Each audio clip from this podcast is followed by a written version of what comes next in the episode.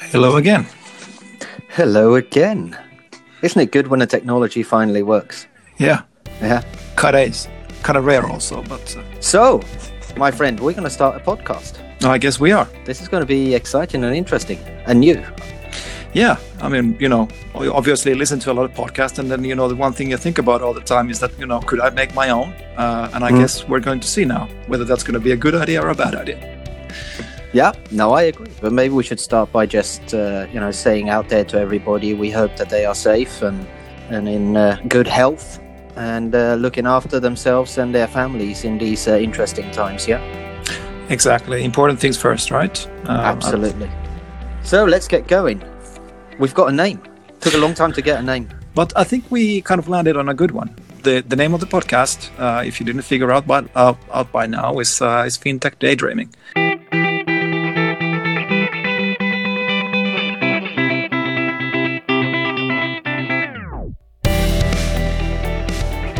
And um, I guess what we should do is try to unpack a little bit what that means and how we actually landed uh, with this name. I think we should. Yep. Go for it. Oh, so the word fintech or financial technology became a mainstream phenomenon, you know, right around 2008 when the financial crisis uh, hit. And uh, back then, the uh, the trust in incumbent financial institution was was really at an all time low. Now, these brand new fintech companies were going to make all these banks completely obsolete. Uh, no one is going, was going to need a bank in the future. It was just a matter of time. Do you remember? Do you remember that time, Paul? By the way. I do indeed, yes. Yeah. And I remember the dot com boom before that, right? Yeah, exactly. Lots There's of always- similarities. There's always a boom. And i mean what's the same with these booms always is that there's always this kind of uh, super energizing technology optimism. Everything is going to be okay you know with technology and uh, all the problems going to be fixed uh, by technology.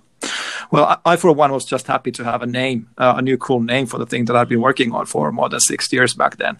Uh, you know at, at least it's easier to tell your mom what you're doing for your living uh, you know if nothing else. But you know, looking at these cycles, I mean, you know, there was an, almost like another round of this uh, uh, fintech boom in back in 2015 uh, when you know the quote unquote the blockchain was going to reinvent the money. But I digress. We're talking about fintech here. So, uh, well, now the year is 2020. Uh, We obviously have a completely new type of crisis in our hands, uh, and a lot of things have really gone forward. But the banks are still around. I mean, you know, things really have moved forward, and you know, the services are much better. Uh, but banks really haven't lost any of their relevance. You could almost argue that they are even more relevant now uh, than than they were back then when fintech was started.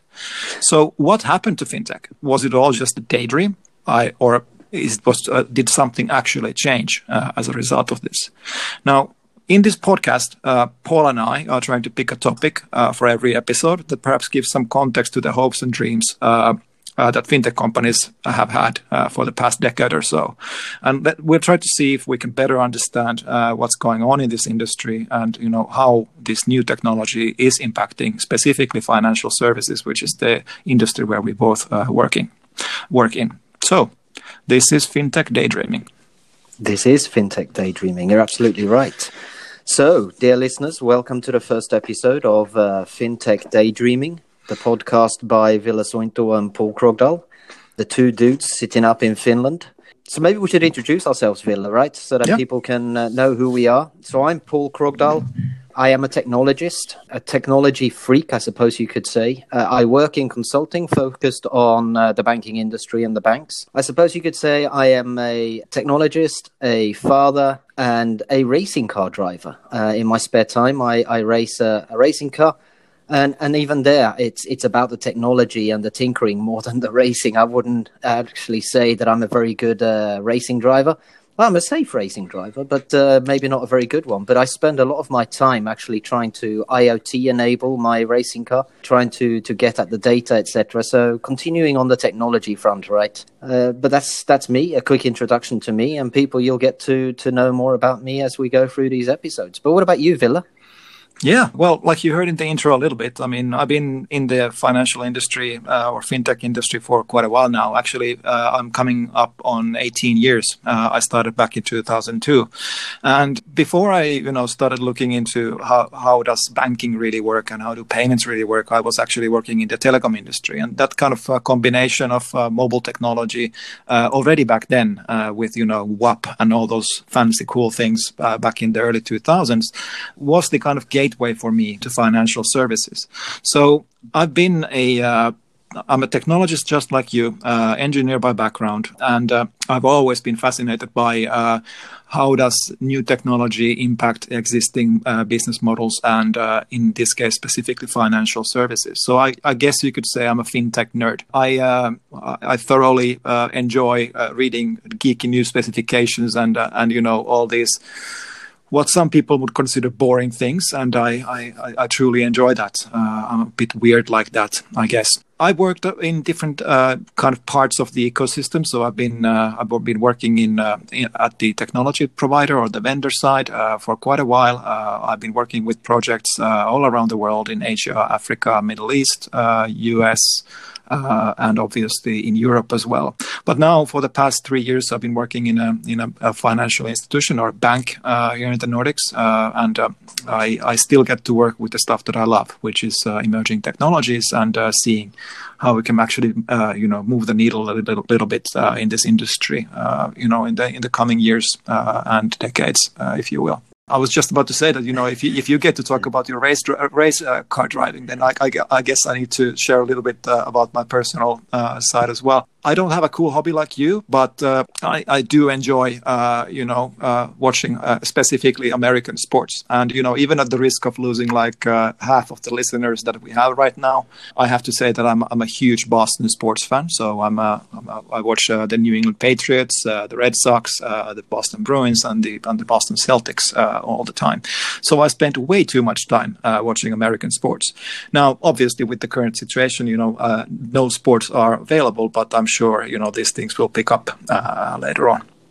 But yeah, I guess that's uh, that's a good segue to the topic of the podcast. Yes, it is. So the current times, COVID nineteen. Everybody's talking about it at the moment, right? So I suppose it's it's only fair that we do the same yeah. and uh, and and look at it particularly from a, a perspective of the banks. That's our focus area, right? How how do you think? How, how have you seen this sort of play out? Where do you think the banks are going to go from here? I've I've had some really interesting discussions with some of the banks discussions around you know things like the the new way of working banks starting to adopt to the fact that people are going to start working remotely more and i think the remote working fits into two categories right? There's the there's the remote working of of the staff of the bank. And i know some of the banks are talking about moving 40% or so of their workforce out to be remote working. And there's also some ideas of of utilizing existing branch offices as satellites for for their uh, their workforce. But it's also the change that's coming to to society to to us as people and consumers in the banks because we also are moving more towards a, a remote working and remote engagement model right?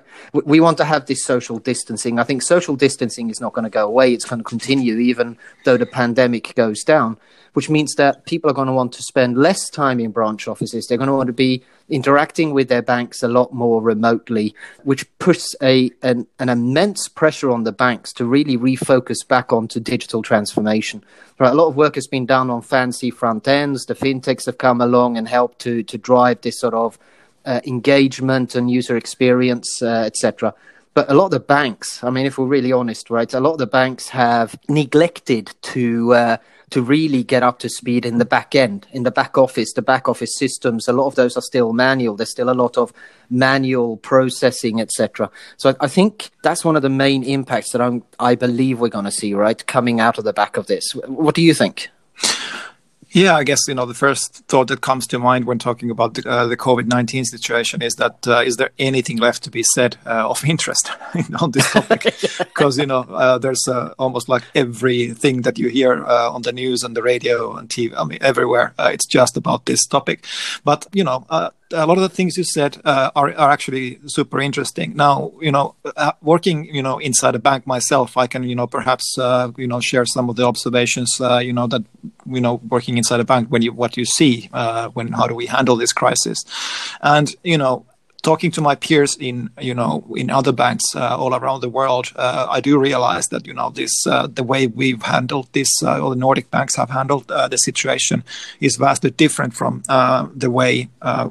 other banks, perhaps around the world, have been able to cope with the crisis, but the uh, there's a couple of you know interesting areas uh, that you know were obviously impacted quite quickly. Uh, you know, number one was the uh, the customer service. So how do we actually make sure that you know our digital channels are able to uh, kind of cover for the for the absence of of you know kind of advisory services in branches and, and all of these things. So we have to move a lot of the the, the, physical activities onto onto digital channels, and it's actually I mean kind of surprising, but not really surprising that you know that has worked out quite well uh, you know, already before the crisis was happening, you know, there's the, the, the long going trend in the Nordic Nordic countries where you know the number of branches is being reduced, and you know the uh, the amount of you know, cash services is being taken down deliberately, uh, so that you know when you know if you if you do need to deal with cash, you can do that. Uh, all those services are available, but uh, since the demand for cash is going down, you know, obviously the, the amount of cash services also uh, reducing.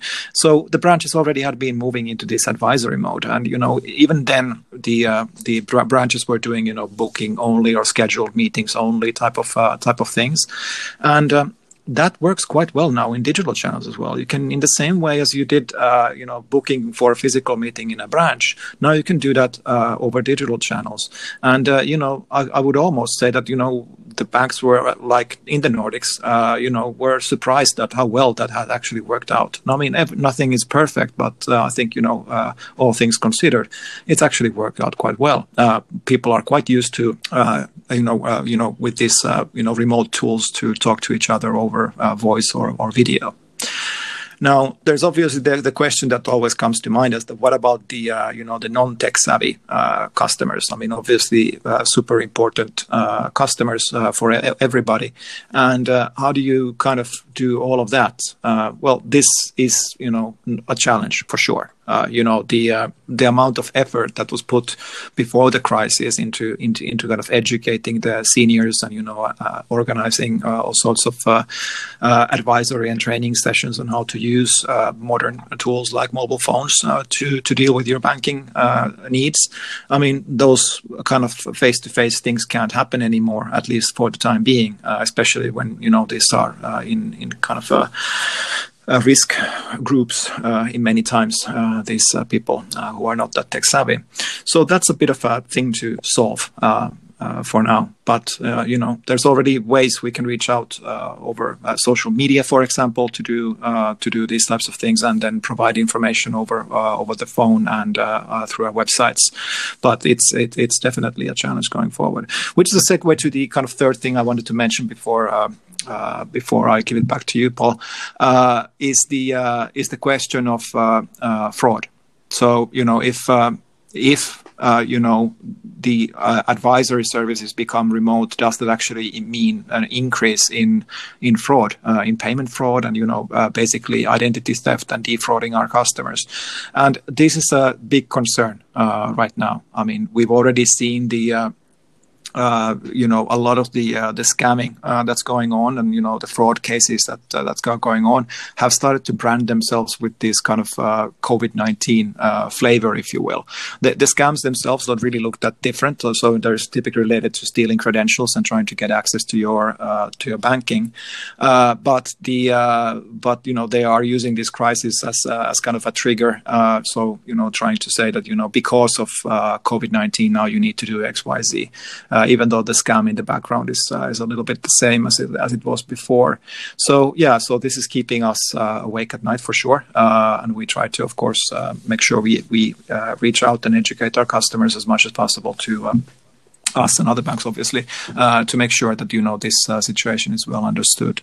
The the other interesting thing, you know, which is uh, you can actually see from the from the data is that now that people are, you know, no longer traveling for example, that gives uh, less exposure uh, for uh, for people to kind of you know be careless uh, with their uh, credit cards. Uh, in the in the circumstances where you're kind of traveling and you know getting exposed to you know you know people uh, in with like high volume tourist attractions and so which are you know typically a problematic area for for card, fraud and you know copying uh, card credentials. Since they are no longer exposed to these uh, traveling situations as much uh, there's a, there's a case you could say that you know actually the amount of uh, fraud especially on the card payment side is is a little bit less than it was before. Now, I guess it's just a matter of time before you know the criminals uh, start to pick up their activities on online, uh, and of course we are prepared for that as well. But uh, we'll see how it goes. I think this uh, is an interesting kind of uh, phenomenon uh, going on, you know, with so much traffic moving online, and I think that's going to have an impact on the the fraud side as well. Absolutely, you're, you're absolutely correct. I, we're seeing a lot more of um, criminals trying to take advantage of the insecurity and fear in consumers uh, with a lot of you know new, or should I say, new flavored old approaches. But there's, there's also a, another side to that coin when it comes to, to the bank employees. By moving bank employees out of a controlled environment and, and to their homes, working from mm. home, mm. there's less security in monitoring them. You know, the ability of copying stuff from screens, uh, etc., is also there. So there's also that element from a, a security perspective, and the move from from everybody working centrally in call centers, etc., to moving to to work, working remotely. Yeah, I actually I actually saw a very interesting uh, presentation the other day talking around moving moving some of the functionalities in branch offices towards uh, supporting a more social distancing capability. And, and one of the interesting demos uh, in, in the presentation was talking about replacing security cameras to also have security cameras with heat sensors in them, so they would actually sense when a customer comes in has got a fever or not, right? Mm, to be mm, able mm. to be able to say, you know, this person has got fever. Maybe maybe we don't want them to be in our branch office at this time, and then also moving towards having branch office visits which are by appointment basis only. The other thing that also is happening today, or was happening before the COVID situation, was very much this, you know, the advisor and the customer sitting together looking at one screen uh, as they were going through processes. I think that's going to rapidly change to to either being you know double screened or or much more remote from each other. Mm, yeah, yeah. Yeah, I think uh, you know since you know we're talking about fintechs, I guess we have to touch on the topic uh, uh as well. That you know, if you look at the kind of uh, news kind of stream going on about you know financial technology and, and banks uh, with regards to COVID nineteen, I think you know both uh, are declaring victory on this. Uh, you can say that the the banks are saying that we're doing a fantastic job. Everything is like you know just like we wanted it to be, and uh, and the fintechs are saying that you know now finally we have uh, a chance to kind of uh, boost you know our our ratings and our customer numbers because you know we are better at digital than the existing banks. So both are declaring victory in a way. So what do you think? I mean, which one is winning? Uh, you know, are the fintech challengers uh, or the incumbent banks uh, winning the kind of PR battle uh, for COVID nineteen? I, I think I think that's an interesting one. I think if we look at the the numbers that are sort of being presented around there is a trend at the moment of consumers uh, actually moving back towards the, the, the larger traditional banks. Right, there's there's an element of, of security and trust. So so as as you know, COVID has hit, uh, a lot of consumers have started moving away from the fintech banks and the neo banks and starting to put their their money and trust back into the incumbent banks. Yeah. And I can understand that trend, right? I, it's that you want you want to hedge your bets and you don't want to put all your eggs in one basket. And, and whilst some of the digital only neo banks uh, have continued to uh, to grow, there's also been the opposite side of the coin, right? We, we've seen very recently RBS have announced that they're going to close Bo. Uh, which was their challenger bank that they put up. Now, whether that is actually being driven by by the uh, the current crisis or not, that that's that's something I'm not going to speculate on at the moment, but I think that it probably has had some of an impact, right? Where consumers, general consumers, have have said, "Well, I don't know where this is going. I don't know about my financial security. I don't know about the future. I don't know if I'm going to have a job, uh, and I don't know if the banks are going to disappear or if if this digital only bank that I am I am trusting on is is going to survive this uh, uh, crisis." So therefore, I can understand that pulling away and going back to um, to a traditional bank, if I could call them a traditional bank. But I also see there's another side of this as well, right? And that is that's consumers that are uh, confused, scared, and not understanding really what is what is their options. How are they going to to secure their their financial livelihood and, and what options should they make going forwards. And i think here across the board whether you want to say fintechs or, or neobanks uh, or, or even the the traditional banks have failed in delivering advisory capabilities and services to the consumers across the board. There's always been, for the select few, there's always been, you know, a, a relationship where advisory services are delivered on a one to one basis. But I think with advancements in, in AI and cognitive computing, with uh, the, the, sort of move towards ecosystems and, and platform business models, I, I think there's a, an opportunity here for either you know an existing bank or or a collection of, of fintechs, etc., to come together and actually create advanced advisory services that will help individuals in in their financial journey in in their life going forwards right yeah i mean I, I, I actually starting to realize that this is probably a topic for a completely another other episode of, uh, of our podcast maybe but i mean it's it's all about you know efficiency and you know how do you actually make the uh, the services uh, more affordable uh, going forward. There is a yes. reason why uh, advisory services are available for high tier customers of banks, for example. I mean, it's the simple fact that you actually have to have people working on it, uh, and uh, it's not only the person you're talking to. There's also a lot of research that goes back to it, and so effectively these are expensive services. So the question becomes, you know, in not only in, in, in advisory services but also you know in areas like trade finance, for example, is that how do you bring the cost of service down? And when you do, does it mean that you're able to reach uh, new customer segments? So, you know, with trade finance services, we've seen that, we, you know, uh, now having uh, smaller and smaller companies have access to uh, to financing, uh, supply chain financing, and and invoice factoring, for example, to throw a few geek, geeky terms there uh, into the into the mix. But on the on the advisory side, I mean, you know, if if the the price of advisory becomes more affordable uh, you know, from a services standpoint, when we actually have AI, uh, robotics, and, uh, and cognitive computing uh, in the background, that means that uh, you know these advisory services and you know guiding our customers with you know their preferences on how they want to manage their monetary lives becomes more efficient and you know more accurate, more lower risk for everybody involved.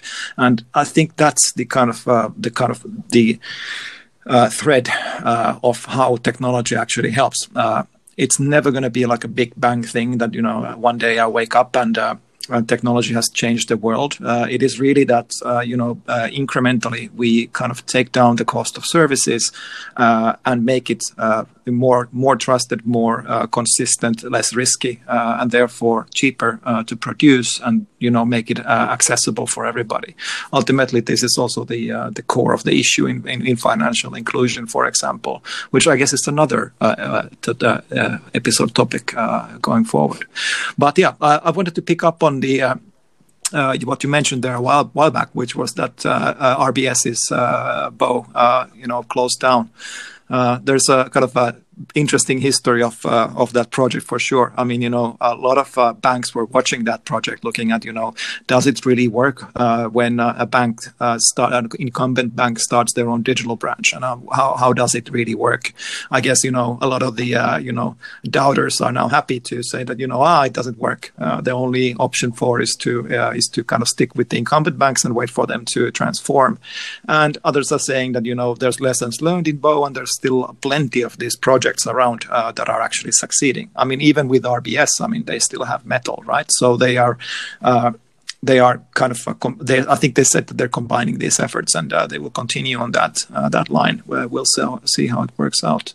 But the uh, uh, I guess the jury is still out. I mean, this, uh, you know, what does it mean to how do you transform a bank? Which I guess is the bigger question behind uh, behind these bank projects. Uh, do you do you kind of do it from the from from the inside by you know uh, changing the uh, the plumbing gradually and you know transforming the culture, you know, slowly but surely, which is hard, or do you start a kind of a satellite? Uh, like like RBS did with Bo, and then uh, start to kind of cannibalize the uh, the core business uh, in a in a way. That of of course remains to be seen if that's an effective strategy. Uh, at least it's uh, it's a very challenging one.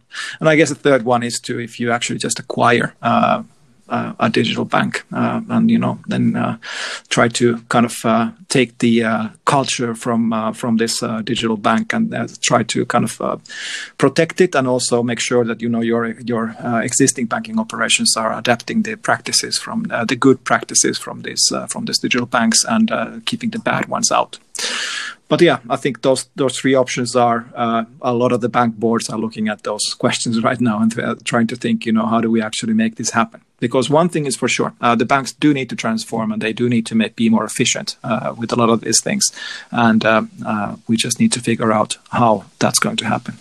Yes, and I think it it demonstrates it's not easy, right? It doesn't matter whether you are, are starting up as a, a fintech or a a digital only neobank, uh, or if you're incumbent bank trying to uh, to branch out into to uh, more digital capabilities, it's it's it's not necessarily easy. It's it's a difficult game to get involved in, and some are going to win and some are going to lose. Yeah, and I'm, I'm I'm quite sure that you know different regions and different uh, kind of parts of the world will have different solutions. So, so something that works in the Nordics perhaps doesn't work uh, in uh, in uh, Southeast Asia, for example. So no. we will see different results around the world. I think it's we will never have a definitive definitive answer uh, to this question either, which I guess is the way the world just works. Absolutely. Absolutely, considering considering where we're going to end up out of the back of, of COVID and, and what we're some people are calling the new norm. I, I, think we're going to start seeing a move towards society 5.0, where ecosystems and platforms become even more important, uh, and this collaboration rather than competing uh, becomes a, a, new pattern. So maybe maybe for our our, uh, our, next episode, we should look a little bit more into uh, to platformification of banking. You know, the long term vision of open banking and, and, and ecosystems and and where that model is heading. What do you think? Yeah, I think this collaborative approaches to building new uh, value propositions is is interesting, uh, especially because you know if you if you look at the one thing that fintechs have actually changed uh, in the uh, in the banking world, it is that banks are now more open. Uh, you know, wh- whether that is through regulation like PSD2, you know, and banks opening up their APIs because they have to, or whether it's a, it's an actual culture change uh, in banks where they they've realized that you know op- opening up actually means that uh, you know the banks get to focus on on what they want to focus on and you know leave the uh, the complex uh, and fancy new things for partners to develop, for example. So I think these kind of collaborative approaches and partnership approaches is is one of the concrete things coming out of the fintech phenomenon. And I think it's a good idea to, to discuss this ecosystem approach perhaps in the next episode. Yeah. Okay, dear listeners, that was uh, the first episode of, of our podcast on uh, fintech uh, daydreaming. In the next episode, we'll look further into um, the uh, the future of open banking or more platformification of banking and where we think that that's going or, or, some thoughts from from Ville and myself on, on that future trend. I'll leave you with one thought, and that's around the the trend of fintechs. Uh, as we're talking about that and focused on that, the, the fintech model to date has been focused around the fintechs cherry picking off existing banking services and then creating new fancy wrappers, digital wrappers around them, going to deliver uh, fantastic user experiences my, my thought on this is is really what it's doing is unbundling banking. The fintechs are unbundling banking and creating these apps for users to have on their mobile phones. My my question to you is does this mean that we're heading towards a future where you as a citizen, a consumer, a person will end up with your banking life being spread across a multitude of different apps on your mobile device that are not interconnected and therefore as i said unbundling and and complicating your financial uh, life even more. Is, is that a direction that we are going in? Is that a direction that you would like to go in? Or do you feel that future of banking really should be about bundling back together these banking services and capabilities, but for them to be wrapped around a advisory capability that really guides and helps you towards being able to uh, to feel like you've got financial security? I think that's a good question for us to go into in our next podcast. And uh, Ville and I are grateful that you've uh, stuck with us for this first episode. talk to you again in, in about two weeks' time. Thank, Thank you for you. listening.